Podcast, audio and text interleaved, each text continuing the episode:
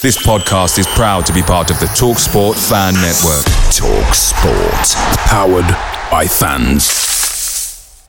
The TalkSport Fan Network is proudly supported by McDelivery, bringing you the food you love. McDelivery brings a top-tier lineup of food right to your door. No matter the result, you'll always be winning with McDelivery. Order now on the McDonald's app and you'll get rewards points delivered too. So that ordering today means some tasty rewards for tomorrow. Only via app at participating restaurants. 18 plus rewards registration required. Points only on menu items, delivery fee and terms apply. See mcdonalds.com. The Talksport Fan Network is proudly teaming up with Free for Mental Health Awareness Week this year. As football fans, we often pride ourselves on knowing everything, from which substitution can turn the game around to the quickest route home to beat the crowds. However, when it comes to discussing feelings with our friends, we might not always feel as confident. That's why we're here to equip you with the right tools so you can reach out to those who can help. If your mates are struggling, let them know that the Samaritans are free to call on 116 123. That's 116 123. They are there to listen without judgment or pressure 24 7, 365 days of the year. Let's all take a moment to talk more than football.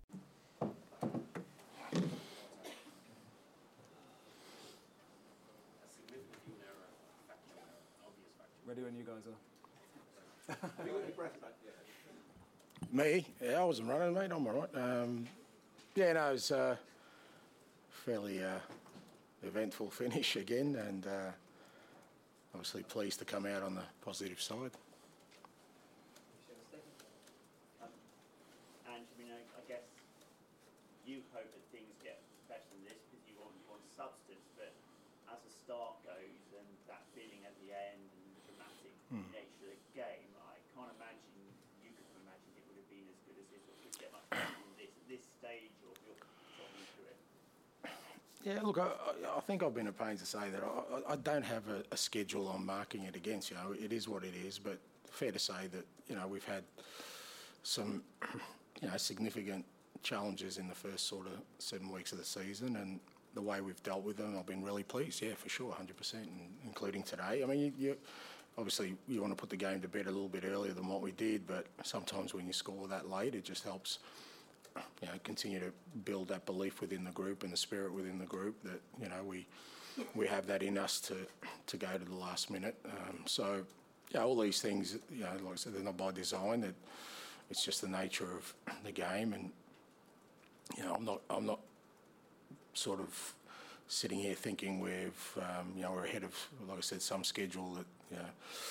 I understand why other people probably had that in their mind because you know they're, they're kind of making prognostications on, on the information they have. But for me, it's just not of interest to me because I just don't know how far we can go with the group. We just got to keep pushing on. And we, we, in this country, we, we are wrestling a bit with VAR and the technology, and, there's been a big mistake today for the offside goal. Um, do, you- do you think we are still going in the right direction with all this, this technology? And, and clearly, it's going to take the kind of reputation and reliability that's taken a big hit today. And PGMOL will have to deal with that. Yeah, look, I mean, I'm. Oh, you might have to dig up some research on me, mate. I, but I, I think I'm on record saying that I've never really been a fan of it um, since it's come in. Um, not for any other reason that I just think really, you know, complicates areas of the game that I thought were pretty clear in the past. But I can see, at the same time, why it was inevitable that, te- that technology would come in. But you know, I guess we we we have to deal with it. But the biggest problem I think I, that we have, or we seem to fail to grasp, is that no form of technology is going to make the game errorless.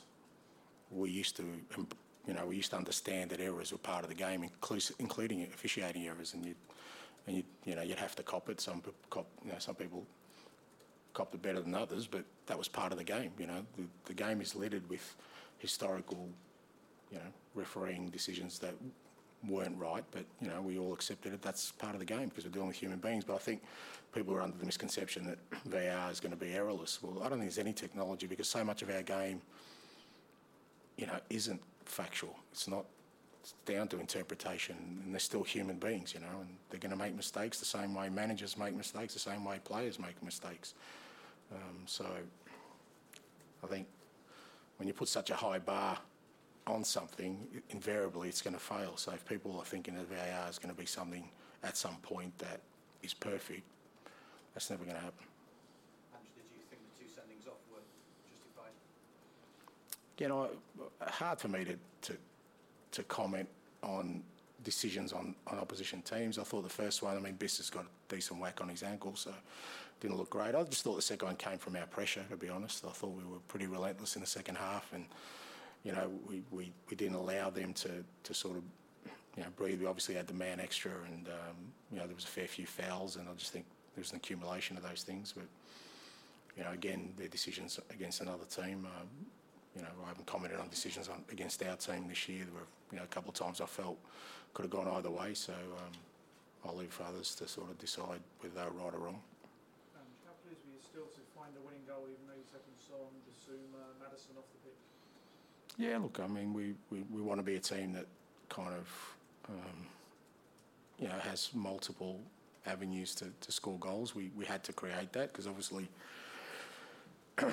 with Harry going, there was a fair chunk of goals leaving the team automatically, so we weren't going to replace that um, with one player. We, we needed to sort of make sure that the way we set up as a team gave us opportunities to score from different areas. And look, I thought we, we I thought we started the game really well. So did Liverpool. I thought it was a good game at the start. Um, then, you know, they went down to 10 men, and I thought until we scored, we were really good, and then we lost our way a little bit. I just thought we, we, we kind of rushed things, overdid things um, a bit too individually in that sort of back end of the first half, and that allowed them to, to get an equaliser. And the thing about Liverpool is, even with 10 men, they're still the same threat because you know they prey on mistakes. They've got world class players in transition and, and we were a bit naive, I thought. Um, but second half, I thought we were better. I thought we controlled the game a lot better, played in the half, a bit more calm. Probably didn't vary our attacks as much. But having said that, I mean, Alisson's just pulled off some unbelievable saves, um, and we just had to stay calm. Yeah, he's, he, look, he wasn't 100%, but, you know, I had a chat to him yesterday. He was desperate to play and he was going to give what he could, and, you know, he did. You know, he was, he was never going to play the whole 90. We were always going to give him sort of an hour or so. Um, but he led from the front again. He was the one that sort of was doing the pressing and, and, and instigating, you know, the, the, the defensive pressure we put on on Liverpool and got his goal as well. So again, a great uh, captain's effort. okay, thank you very much. Thank you guys. Thank you. The Talksport Fan Network is proudly teaming up with Free for Mental Health Awareness Week this year. We understand that the journey as a supporter isn't always smooth sailing, but rest assured, you're not alone.